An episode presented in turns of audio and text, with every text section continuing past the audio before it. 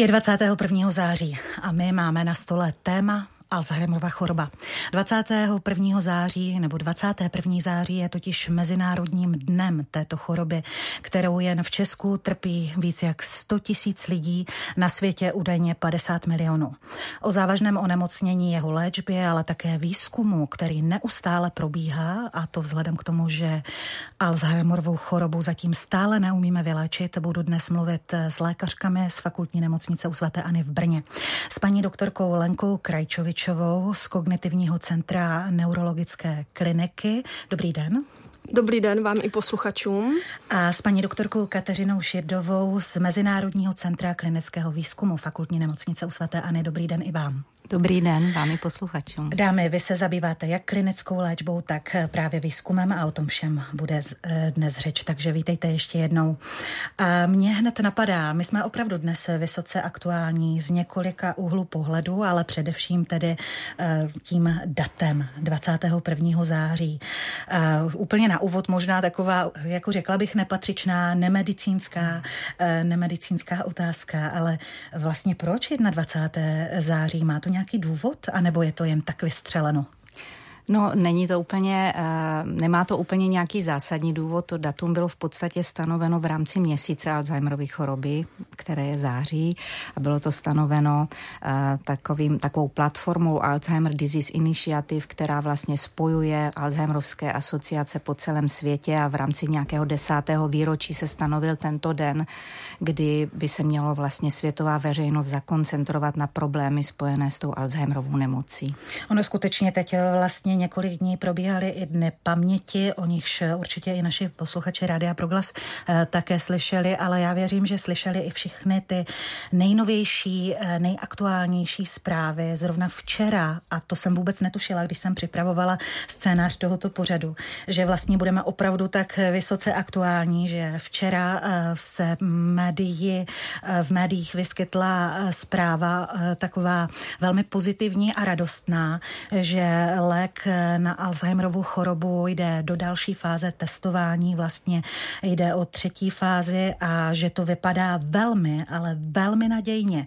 Takže samozřejmě nám lajkům se rozradostnila tvář, protože možná, že si mnozí z nás řekli, tak nemusím se už tolik bát. Nemusíme se tedy už tolik bát. Tak já bych to uvedla trošku do kontextu. Ta studie probíhá i u svaté Anny v rámci našeho centra. My to vlastně s panem profesorem Hortem, který včera byl v televizi a představil ten lék spolu s Martinem Tolarem, s panem doktorem, který vyvíjí tady tu molekulu, tak vlastně na tom vývoji trošku spolupracujeme. Ten lék je nadějný, je potřeba ale říct, že takových léků se vyvíjí více, ale nicméně ta výhoda je, že v té druhé fázi, která probíhá i u nás, všichni pacienti dostanou tu účinnou látku. A takže žádné placebo? Žádné placebo, což je, není tak obvyklé, a je to proto, že se sleduje efekt na takzvané biomarkery té nemoci. To znamená na určité látky, které nám říkají o tom, jak ta nemoc probíhá, jestli se lepší, horší.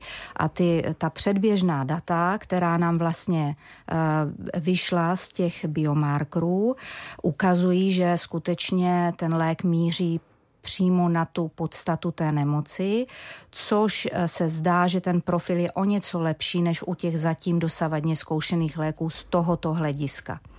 A teďka vlastně bude ta třetí fáze, kde um, už se to zkouší přímo ten klinický efekt, a na to si musíme počkat. Ta hmm. už teď běží.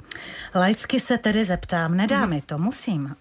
Nejsem vědec, nejsem lékař, ale samozřejmě tohle to všechno na mě velmi působí eh, emocionálně, psychicky, že zkrátka ta šance tady je a že možná eh, bude eh, možnost opravdu eh, se vyléčit eh, z této choroby.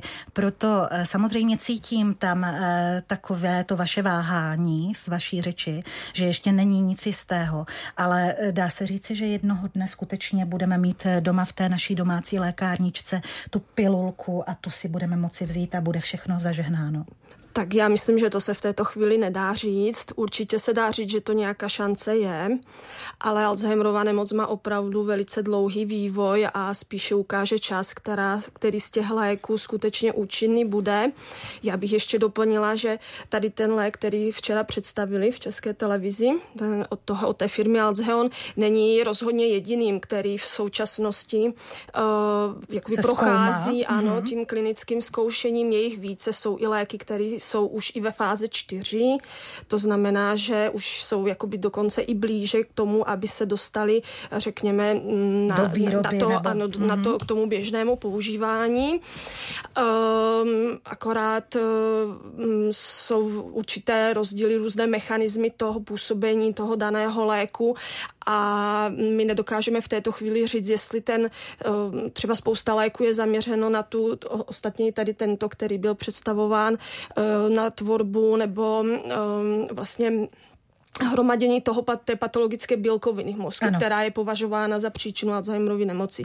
Ta bílkovina se jmenuje beta amyloid, proti tomu je vlastně celá ta řada léku zaměřená, ale my v současnosti ani nevíme, jestli je to úplně ta, ta správná nebo ta jediná cesta, kterou bychom měli jít. Takže um, já budu trošku v tomto pesimista, ale uh, nemůžeme, ne, určitě ne, se nedá ani říct, že by ty léky nefungovaly. Takže ukáže to čas, uvidíme, jak ty...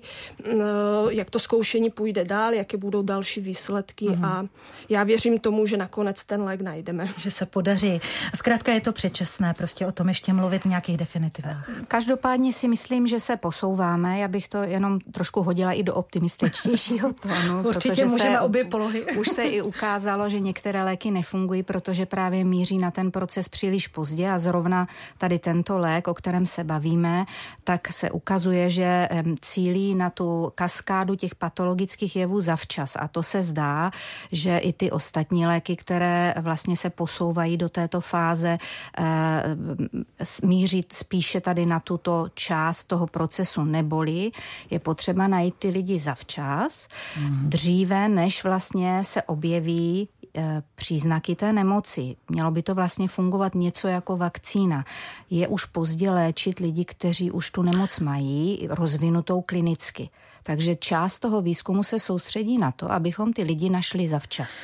No ale to mě hned napadá, musím na vás reagovat, že to je asi velmi obtížné, že? Já asi v tuto chvíli netuším, zdali se i mě to třeba týká. Mm-hmm. Jak se tak, hledají takto mm-hmm. ti lidé? My, má, my máme několik možností. Existují drahé metody, které ukáží, jestli v tom mozku se ta patologická bílkovina, o které mluvila paní doktorka Krajčovičová, jestli se tam hromadí, ale ten, to vyšetření je poměrně drahé. Pak se to dá zjistit také lumbální punkci, což je invazivní metoda. Takže vlastně ten celosvětový výzkum se snaží najít takovou metodu, aby to bylo pro ty lidi možné udělat v rámci nějaké preventivní prohlídky, nebylo to příliš drahé a invazivní. Takže se hledají nějaké specifické testy, které jsou senzitivní. Například v rámci našeho výzkumného programu my rozvíjíme prostorovou navigaci, která je často e, postižena velmi časně a určité způsoby vyšetření té prostorové navigace navigace můžou odhalit lidi v ohrožení mm. například. Ale zkrátka běžný člověk, který nepociťuje žádné významné problémy, takové to běžné zapomínání, ostatně k němu se ještě dostaneme, to určitě bude naše posluchače velice zajímat, ale asi běžný člověk nemá šanci na sobě spozorovat, aha, tak teď bych měl jít na nějaké preventivní vyšetření, teď bych měl na to cílit. Lze to? No, pokud pacient opravdu pociťuje, nebo člověk, nemusí to být ještě pacient, uh, pociťuje, že mu ta paměť začíná selhávat, takovými typickými příznaky no. jsou, že zapomíná uh, třeba na nějaké schůzky, na důležitý data, neví, kam odložil nějakou věc, nebo ji odložil na nesprávné místo. Takové drobnosti to můžou být ze začátku, tak určitě je to signál, že by se měl nechat vyšetřit. No, ne... Ale pokud nemá, zdá se, že je úplně v pořádku, ta je jeho paměť se nehorší proti té době k, z minulosti, řekněme, ano, člověku je, je padesát, stejné. Ale ano. Má paměť stejnou jako ve čtyřiceti, není tam hmm. nějaká změna v čase, tak v této chvíli je dost pravděpodobné, že třeba i nějaké uh, testy uh, takový detailnější to nemusí úplně odhalit. No pravda. Ale není právě už v tuto chvíli pozdě, jak říkala paní doktorka Sheardová? Já bych tomu doplnila, oni jsou příznaky, které jsou více a méně specifické, to je právě i součást výzkumu toho našeho týmu, že vlastně... Na fakultní nemocnici u svaté Anny. Je potřeba se jako zase uklidnit, že určitá zhoršování paměti patří ke stárnutí, takže nemusíme úplně se děsit, když občas zapomeneme, jaké je datum, nebo jsme něco někam odložili, ale pokud se ztrácíme na místech, třeba v obchodním domě ztrácíme orientaci například, uh-huh. nebo máme pocit opravdu jako trošku úzkosti nebo obav, že ta, že ta naše paměť skutečně, že nás to trápí, nebo že si všímáme, že je to trošku horší než u našich vrstevníků, tak to by mohly být takové známky a zvláště pokud máme někoho takového v rodině, které by stálo za to vyšetřit. O dědičnosti budeme určitě ještě mluvit, jakou roli sehrává u Alzheimerovy choroby genetika. Ale já se ještě zastavím tady u těch signálů, u těch indicí.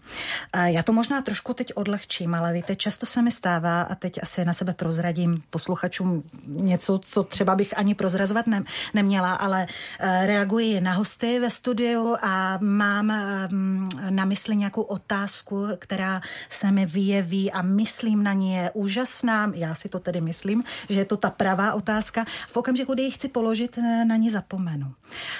Nemusím mít obavu?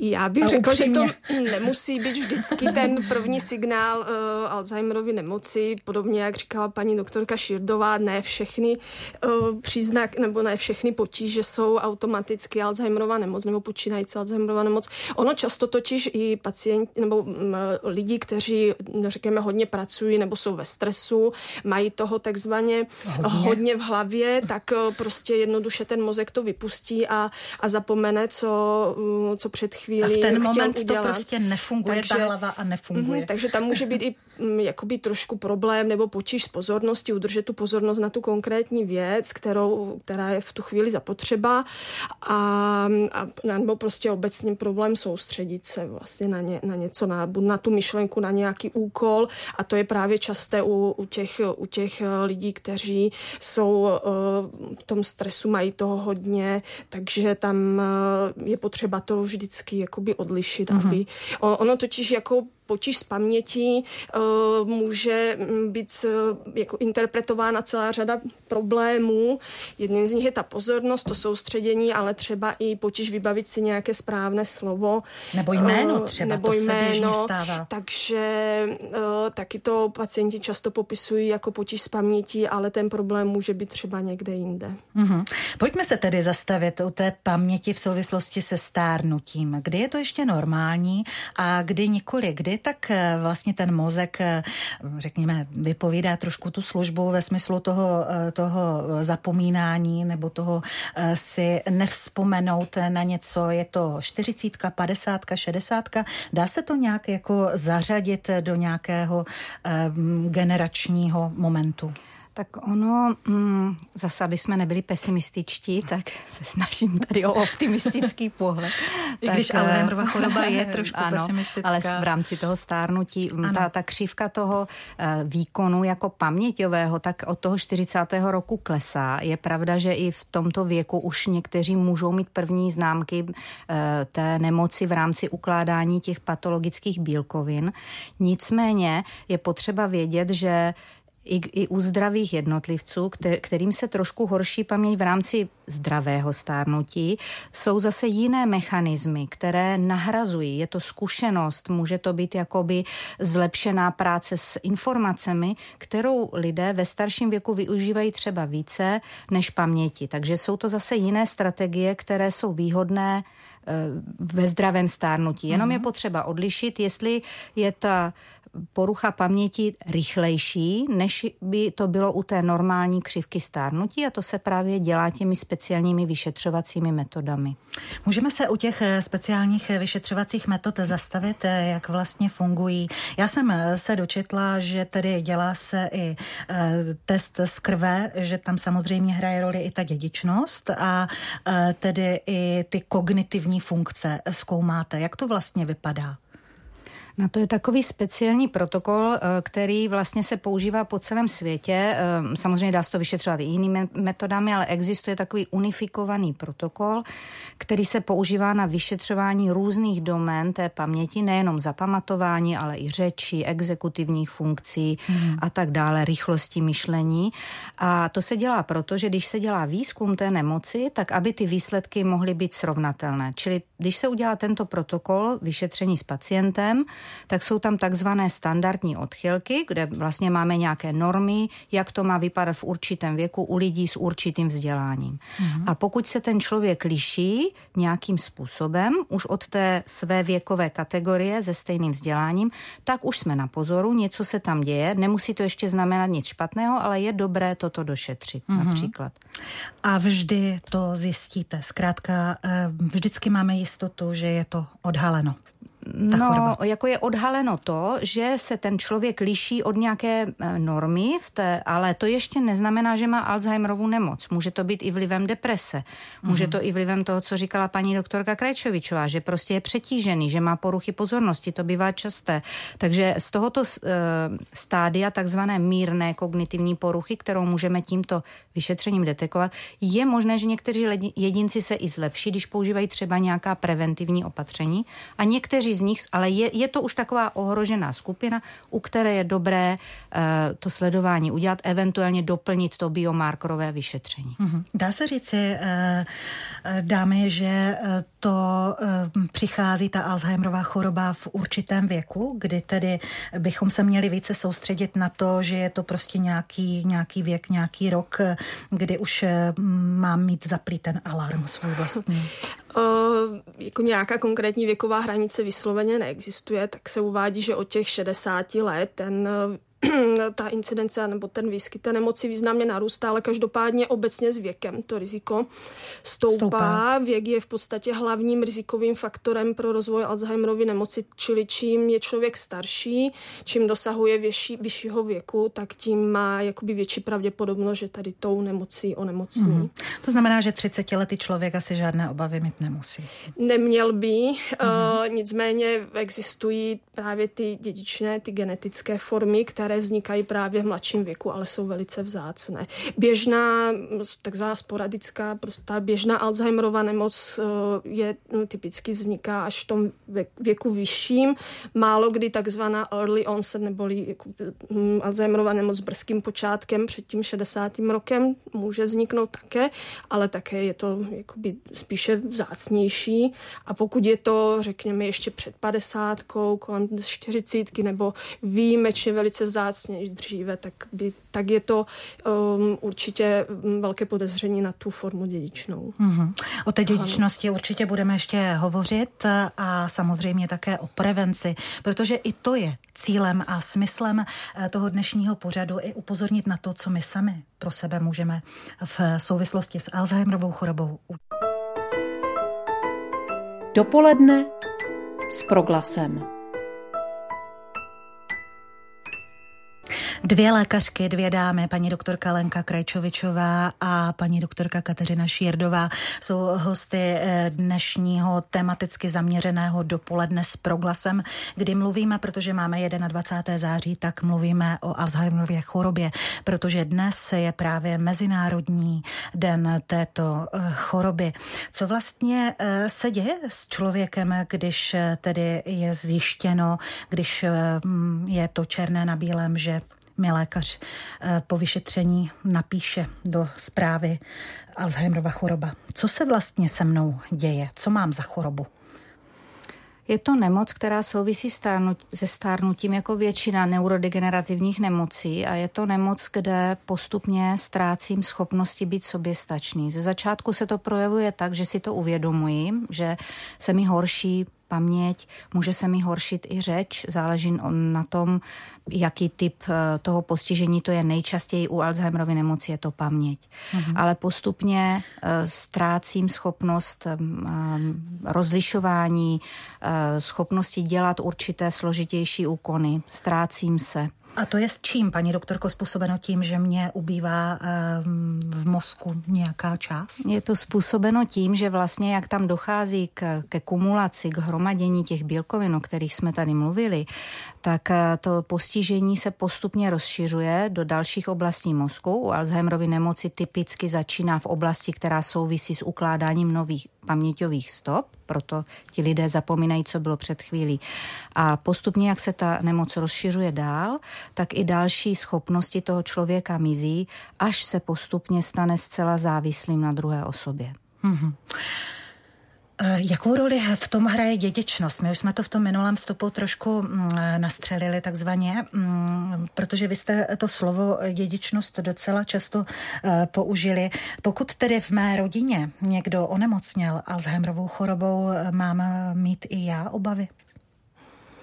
Tak je to, určitě to představuje také rizikový faktor, je tam ta pravděpodobnost o něco vyšší, když se tato nemoc vyskytuje v rodině, že to dostane i někdo z příbuzných, nebo bude, bude touto nemoci trpět, ale ne, není to s tou dědičností úplně tak jednoduché, tam u té, u té běžné Alzheimerovy nemoci, teda ne, která se dědí monogenně na základě toho jednoho patologického genu, který se s určitou pravděpodobností potom na potomky přenáší, tak je ta dědičnost složitější, tam těch genů se podílí více. Jedním z nich je třeba i zmiňovaný ApoE, o kterém jsme už slyšeli určitě, a ten taky před, dá se teda otestovat velice jednoduše, a, ale je potřeba říct, že představuje taky pouze zvýšené riziko. My nedokážeme na základě tohoto vyšetření říct, že ten pacient onemocní nebo neonemocní touto nemocí. Takže to, co my jako geneticky jsme schopni otestovat, to je ta přítomnost té ApoE rizikové alely, a pak v případě, že je na to vážné podezření, tedy jak jsme mluvili o tom dřívějším, skorém vzniku té nemoci, a pokud se ví, že někdo to onemocnění měl vlastně i v rodině takhle brzo, tak by se měly otestovat i ty, i ty, i ty konkrétní geny, které podmiňují tu monogenní dědičnou formu, a ty jsou teda tři. Mm-hmm. Takže genetická vyšetření se v této souvislosti dějí?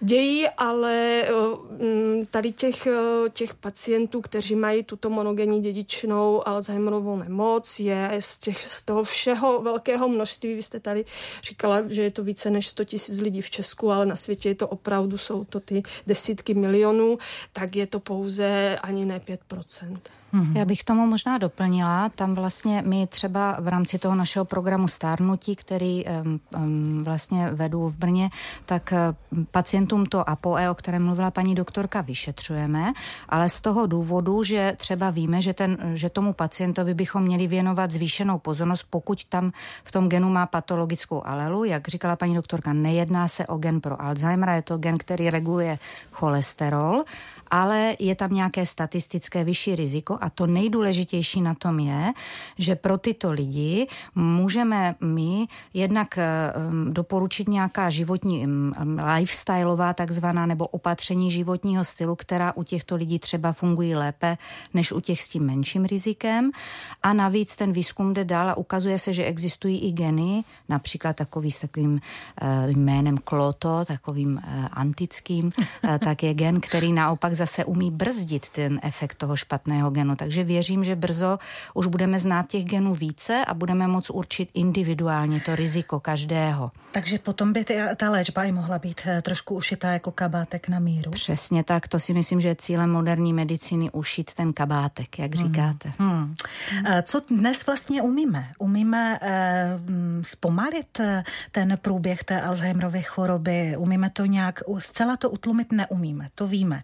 Řekli jsme si na začátku, pilulka zatím jako neexistuje, ale, ale co, co dnes umíme? tak my umíme doporučit hlavně preventivní opatření, která vlastně se zdá, že by mohla oddálit, pokud to máme určeno, že se nám to má stát, tak protože se úplně neví, co tu nemoc způsobuje popravdě, kromě toho, že to je souvisí nějak se stárnutím, tak určitý životní styl nám může pomoci, abychom to třeba dostali později nebo nedostali, ale když už tu nemoc máme, tak skutečně neumíme zastavit ten proces jako takový, ale máme léky, které umí nám pomoci jakoby zlepšit tu paměť jenom symptomaticky, ale pomůže nám to déle zůstat aktivní a schopní něco fungovat, přestože ten proces běží, ale bohužel ten proces jako takový úplně zastavit ještě neumíme. Takže ještě před těmi léky můžeme pro sebe mnoho udělat, a to právě tou prevencí a tím životním stylem. Když se řekne životní styl, ten se skloňuje ve všech úrovních, ve všech pádech, zkrátka patří ke všemu, pořád se mluví o tom, budeme-li zdravě žít, budeme dodržovat životní styl, budeme zdraví, bude nám dobře, budeme se dobře cítit, ale když to zacílíme teď přímo na Alzheimerovu chorobu, co, je, co byste vypíchli vlastně právě z toho zdravého životního stylu? Jak by měl vypadat? Ne, nevím, jestli bych vysloveně jednu konkrétní věc vypichovala, ale je, potřeba to, je potřeba to opravdu brát komplexně, protože zdravý životní styl je důležitý pro celé tělo a jak se říká, v zdravém těle zdravý, zdravý duch, duch, zdravá mysl, tak? tak budeme mít i zdravý mozek, opravdu to s tím souvisí velice úzce a já ze svého pohledu bych řekla, že proto mít toho zdra, to zdravé tělo je důležitá hodně fyzická aktivita, aby prostě člověk je od přírody stvořen na to, aby se hýbal, nemůže prostě doma jenom sedět, dívat se na televizi a tak dále. Skutečně ten pohyb je nesmírně důležitý a je to prokázáno i mnoha studiemi, že to funguje jako, dá se říct, v této v současnosti nejlepší preventivní i protektivní faktor vůči progresi potom té nemoci. Mm-hmm. Takže, Takže dostatečný pravidelný pohybový režim nezáleží až na tom, ne, nezáleží tolik na tom, jaký druh toho pohybu to je. Říká chůze, se, že běh, stačí cokoliv. ano, mm-hmm. zdra, pravidelná, delší, rychlejší chůze, takže nemusí to být běhání, ale nějaké to tempo by při té chůzi mělo být. Může to být plavání, může to být i silový trénink, ne, že by se měl pacient dřít posilovně, ale aspoň nějaké dřepy, kliky, pokud zvládne, prostě mm-hmm. takové celku jednoduché věci. Uh, teďka se ukazuje, že nejideálnější je spíše kombinace jak toho, mm-hmm. toho silového, nějaké t- té zátěže na ty svaly, protože je potřeba tu svalovou hmotu i v tom vyšším věku si, nech, si udržet, udržovat, případně pokud jde i budovat, prostě neměla by nám uh, ta sva, ty svaly odcházet, odcházet mm. atrofovat a určitě i teda ten trénink, anebo teda ten pohyb aerobní. Takže a tak s tím to... samozřejmě hned mě napadají další věci, s tím souvisí obezita, kouření, alkohol, to je asi všechno rizikové špatně. faktory. Já bych na to navázala, paní doktorka má naprosto pravdu, pohyb je základ, ale to je můj koníček, totiž ten lifestyle a tomu se věnuji, takže bych to rozvedla, jak tady zaznělo, je to tak, že to není jen jedna věc, ale stále více se investuje do takzvaných multidoménových in, um, intervencí. Vlastně existuje taková studie Finger Study, která se snaží z více úhlů adresovat zdraví a to je to, co už známe všichni i v rámci ochrany kardiovaskulárních onemocnění. Je to dieta určitá, zdraví, zdravé jídlo, je to pohyb, je to kontrola těch rizikových faktorů, jak jste zmínila, obezita, cukrovka, hypertenze a je to jakási sociální začlenění, které oni tam mají. A já bych ještě zmínila jednu věc, protože vlastně W H O definuje nějakým způsobem zdraví, kde součástí našeho zdraví není jenom fyzické zdraví, ale i mentální a sociální. A stále více se mluví o tom a diskutuje v odborných kruzích, že součástí zdraví by mělo být i takzvaný spiritual well-being. A je to něco, čím se já zabývám a co bych ráda, jakoby, aby se dostalo do... Protože toto je úplně opomíjená část lidského zdraví. Vlastně osmdesát procent lidí na této planetě nějakým způsobem v něco věří.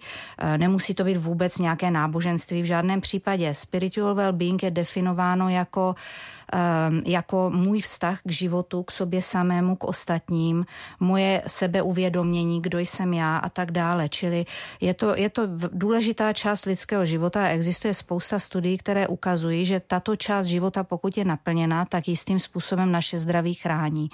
Takže vlastně v rámci i našeho výzkumu se tím zabýváme a máme takové předběžné výsledky, které jsme prezentovali i na světové konferenci v Americe v rámci Alzheimerovy nemoci, že lidé, kteří mají vysoké skóre právě toho spiritual well-being, a jak říkám, nesouvisí to s účastí v žádných náboženských skupinách, je to něco jiného, tak určité oblasti mozku stárnou pomaleji než u těch, co to skóre mají nižší. A jsou to shodou okolností oblasti, které mohou souviset s Alzheimerovou nemocí. A to zřejmě i souvisí s tím, že pokud vlastně máme to sebeuvědomění sama sebe a to, co jste teď říkala, paní doktorko, tak vlastně se dostáváme i možná do fáze nějaké psychické pohody, emoční stability, duševního příjemného rozpoložení. To všechno s tím asi souvisí. Určitě, jak víme, tak deprese je velký rizikový faktor rozvoje demence nebo i Alzheimerovy nemoci a samozřejmě chronický stres. Stres jako takový je zdravý, to potřebujeme, abychom se rozvíjeli, takový ten aktuální, že nás to k něčemu vybičuje, vymotivuje, ale takový ten chronický stres, kdy jsme v nějaké situaci, ze které nemůžeme, kdy je toho na nás moc, je, je nezdravý a ten vlastně v rámci toho stresu se uvolňují určité hormony, které vlastně můžou náš organismus mus poškozovat, včetně oblastí pro paměť. Takže všechny tyto eh, nějaké intervence zaměřené na naši, na naši psychickou pohodu i na to spiritual well-being ovlivňují vlastně to tónování našeho organismu tak, abychom nebyli vystaveni eh, tomu chronickému stresu. To mě napadá, dovolím si takovou poznámku, jestli bychom neměli všichni chodit třeba i k psychologovi a na terapie, že by to možná i nám všem svědčilo, abychom právě se dostali do této duševní pohody. To jste úplně brnká na moji strunu. Já bych to, to zavedla do škol, ne psychologa, hmm. ale seberozvoj, hmm. seberegulaci hmm. bych rozhodně hmm. zavedla už od, od škol. Je to základní věc, kterou by člověk měl umět. Regulace svých emocí, regulace svých myšlenek, i způsob komunikace, to je, už se dostáváme úplně jinam, ale určitě je dobré uh, pracovat na sobě. Já sama třeba chodím do rozvojových kurzů, abych uměla právě tyto negativní emoce regulovat vřele. To doporučuji, je to úžasná věc.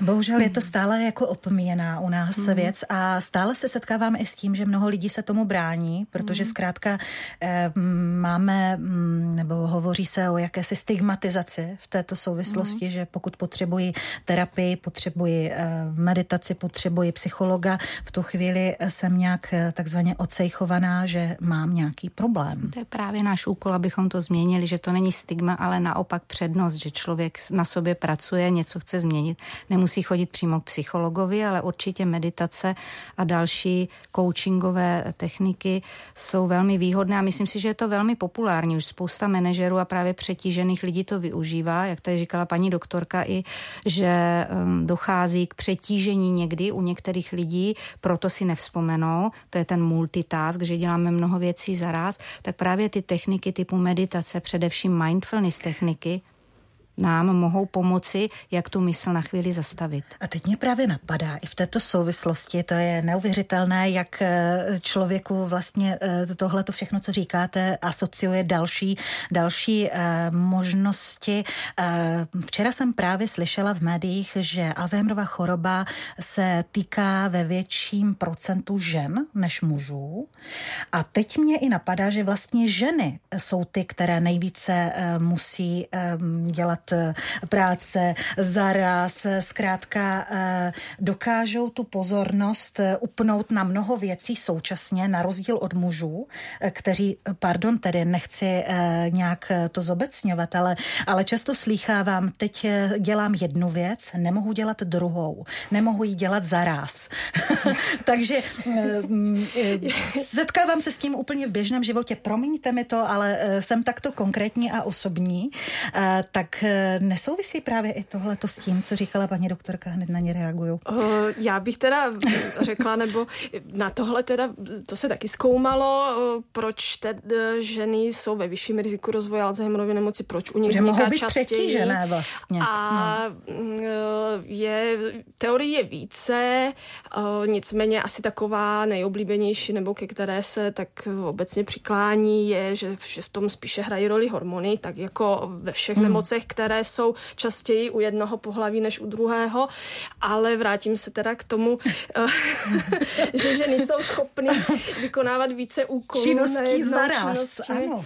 Já si, já řeknu teďka svůj názor, nemám proto nějaký podklady, ale myslím si, že se jedná o takovou klasickou městskou legendu, takzvanou urban legend, co se tak jako šíří po, po mnoho let mezi lidmi. Já třeba jsem žena, nedokážu více úkolů dělat najednou, opravdu v tomhle selhávám a ve chvíli, když se mám na něco soustředit, nemůžu dělat něco jiného, takže o, možná ty, ty ženy asi o, to jsou schopny dělat lépe v tomto ohledu, ale je to víc podle vás mýtus. Ale myslím si, že hmm. je to spíše mýtus, než že by to bylo na, na něčem konkrétním založeno, že by jako ženský mozek, ano, asi funguje trošku jinak než ten mužský v mnoha ohledech, ale uh, nemyslím si, že je to ten důvod, který by vedl k tomu, že je u nich častější Alzheimerova nemoc. Tak to byl jenom eh, takový vhled vzhledem k tomu, že... Na druhou stranu, když už jsme u toho, tak mě napadá, jestli to třeba není i tím faktorem, že ženy se do, dožívají vyššího věku než muži.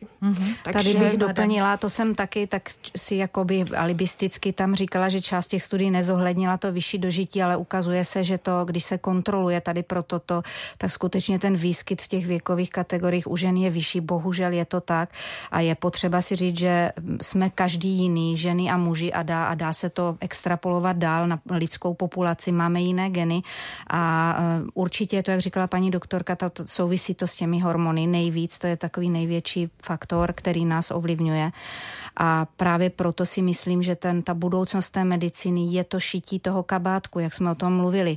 Pro každého možná bude jiná terapie vhodná a mělo by se zohlednit všechno, včetně toho genderu, toho Uh, jestli jsme žena nebo muž, ale i dalších faktorů, třeba těch genů.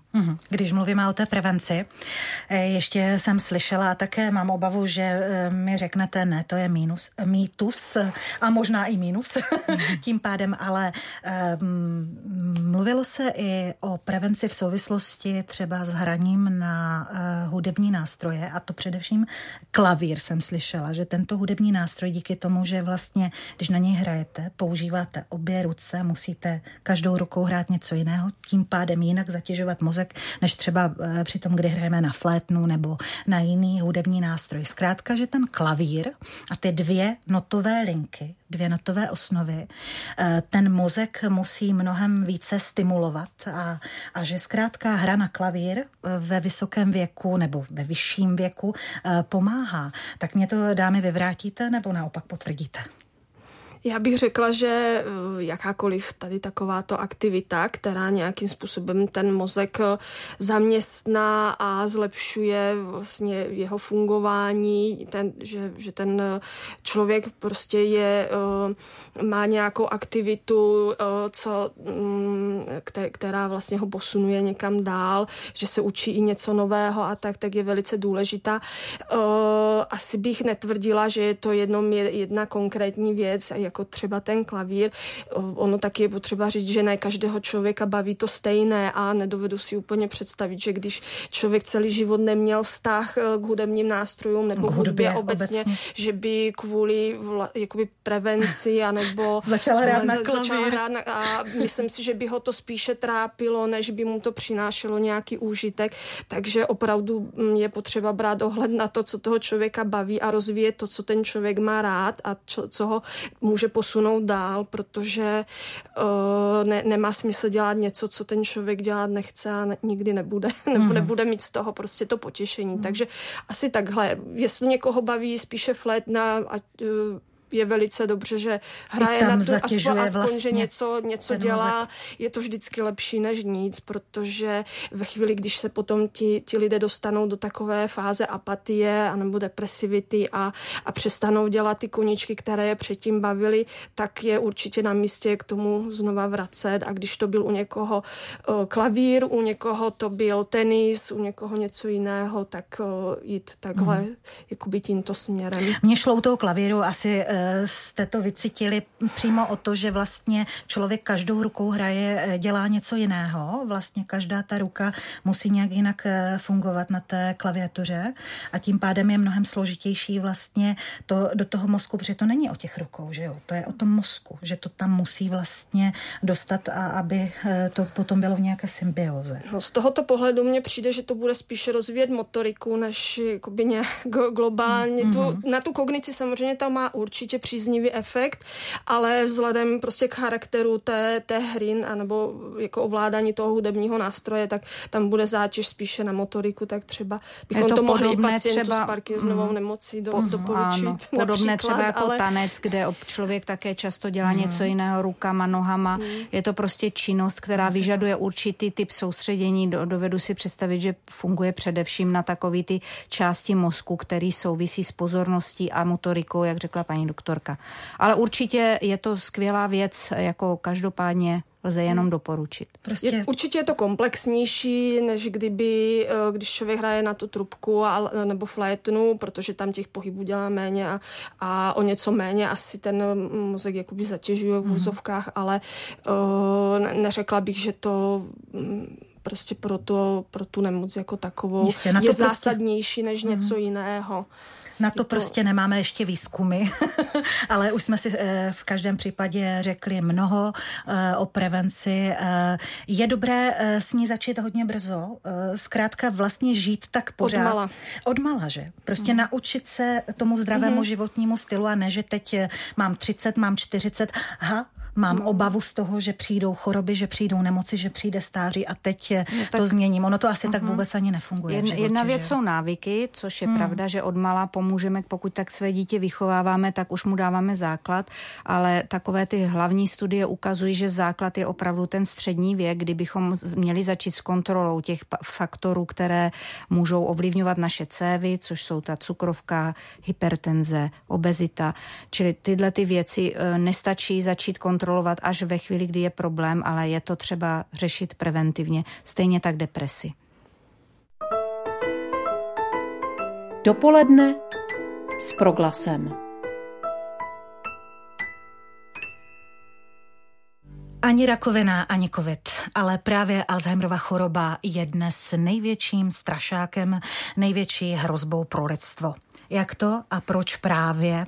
Jestli je to dáno těmi čísly, o nich jsem na začátku mluvila, a na to se ptám dvou dam, paní doktorky Lenky Krajčovičové a paní doktorky Kateřiny Sheardové z Fakultní nemocnice u svaté Anny v Brně, které se zabývají jak klinickou praxí, tak i výzkumem. Skutečně jsou ta čísla tak alarmující, že proto se máme Alzheimera, jak se říká lidově, nejvíce bát, a nebo je to způsobeno úplně něčím jiným, co, náš, co nám vy jako vědkyně a jako profesionálky v tomto oboru osvětlíte?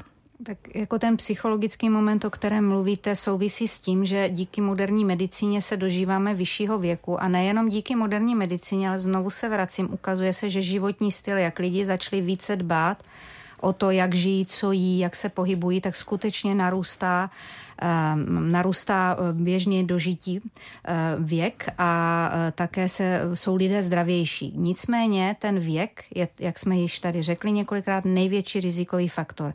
Takže v této chvíli se prostě víc lidí této nemoci dožije. Dříve umírali lidi spíš na cévní choroby, infarkty a vlastně nedostali se do té fáze stárnutí, kdy je to ohrožení tou Alzheimerovou nemocí. Že se zkrátka lidově řečeno nedožili Alzheimerovy choroby. Tak a hmm. proto je to strašné. Protože vlastně narůstá počet těch lidí tím, že žijí do vyššího věku. A proto také, že je to nemoc, která se rozvíjí strašně pomalu a nenápadně a nemáme na ní lék. Takhle bych to zhrnula. To způsobuje to, ten psychologický moment toho strašáka. Mm-hmm. Jak dlouho se tady rozvíjí, paní doktorko Krajčovičová?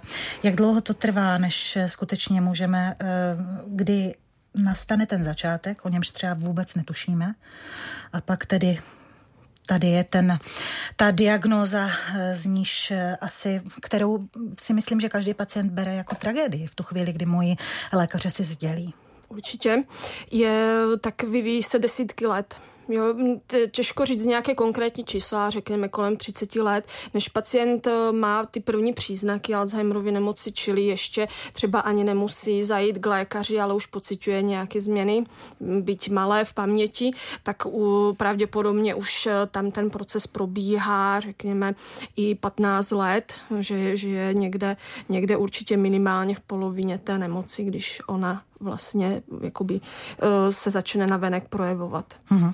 My jsme hodně strávili je času. Je to ale velmi individuální, pardon, ano, ještě doplním, že ano, přesně tak, každý, ono se i říká, že vlastně Alzheimerova nemoc je jakoby akcelerované stárnutí, že prostě u někoho se to z různých faktorů, v důsledku různých vlivů, asi zásadní, nebo jeden z těch zásadních je ten životní styl, ale můžou to být i jiné vlivy, a vlastně rozběhne, zrychlí ten proces stárnutí, a protože každý stárneme trošku jinak, také jakoby s biologicky, ano, ano, že to máme v podstatě, řekněme, od Boha nebo od přírody, už při narození nějak rozdáno tady ty karty, tak i co se týče Alzheimerovy nemoci, u každého je ta progrese trošku jiná, u někoho je rychlejší, u někoho pomalejší, takže u každého ten proces může trvat různou délku, ale obecně je to jakoby od toho začátku, kdy se to nastartuje, kdy se to zrychlí, do toho konce je to několik dekád.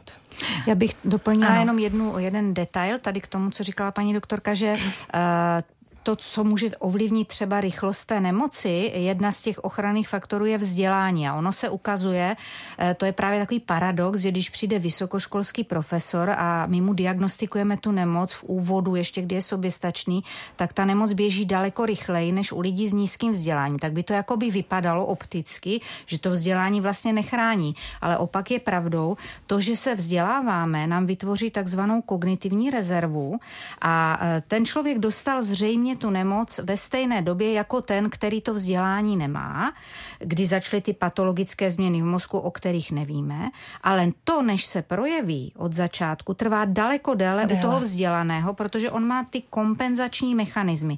Takže milosrdně naopak nemoc dostane později a už se s ní netrápí tak dlouho, protože ve chvíli, kdy teprve my na něm vidíme první příznaky, tak už ta, ta patologická nálož je opravdu vysoká, kdežto u člověka bez té kognitivní rezervy, kterou mimo jiné buduje vzdělání i jiné věci, tak tam ta nemoc probíhá strašně dlouho a je to vidět hned na začátku. Takže už jenom ve stručnosti, protože nerada to říkám, ale tlačí nás čas, tak vlastně mě teď ještě napadá, že možná četba, samostudium, vzdělávání také je samozřejmě tou dobrou prevencí. V podstatě prevence je asi vždycky dobrá. To jsou sloví úplně, ta dvě slova úplně k sobě nepatří, ale zkrátka tou, tou prevencí, kdy můžeme tu chorobu zpomalit, a možná třeba Univerzita třetího věku. Doporučili ano, ano. byste? Perfektní. Mm-hmm. Taky tam, myslím, obě přednášíme, takže výborně. Ano. Tak to končíme. Ano, velmi pozitivně, a tím zveme i naše posluchače třeba do Univerzity třetího věku, kde se možná setkáte i s dvěma dámami, s nimiž já jsem měla tu čest dnes hovořit právě v dopoledním vysílání Rádia Proglas. S paní doktorkou Lenkou Krajčovičovou z Kognitivního centra neurologické kliniky Fakultní nemocnice u svaté Anny a také s doktorkou Kateřinou Sheardovou z Mezinárodního centra klinického výzkumu Fakultní nemocnice u svaté Anny v Brně. Já vám moc krát děkuju a přeji vám i nám, aby až příště přijdete, abyste měli těch dat ještě více, než ty, o nich jste dnes hovořili, a abyste možná tady nám postavili na ten rozhlasový stůl tu pilulku a my už si ji jenom vezmeme a budeme šťastní a spokojení, že můžeme být zdraví. Zkrátka děkuji vám mnohokrát za všechno, co děláte, a za to, že jste dnes přišli. Mějte se hezky. Naschledanou. Děkuji, děkuji za pozvání. A naschledanou. Dopoledne s Proglasem.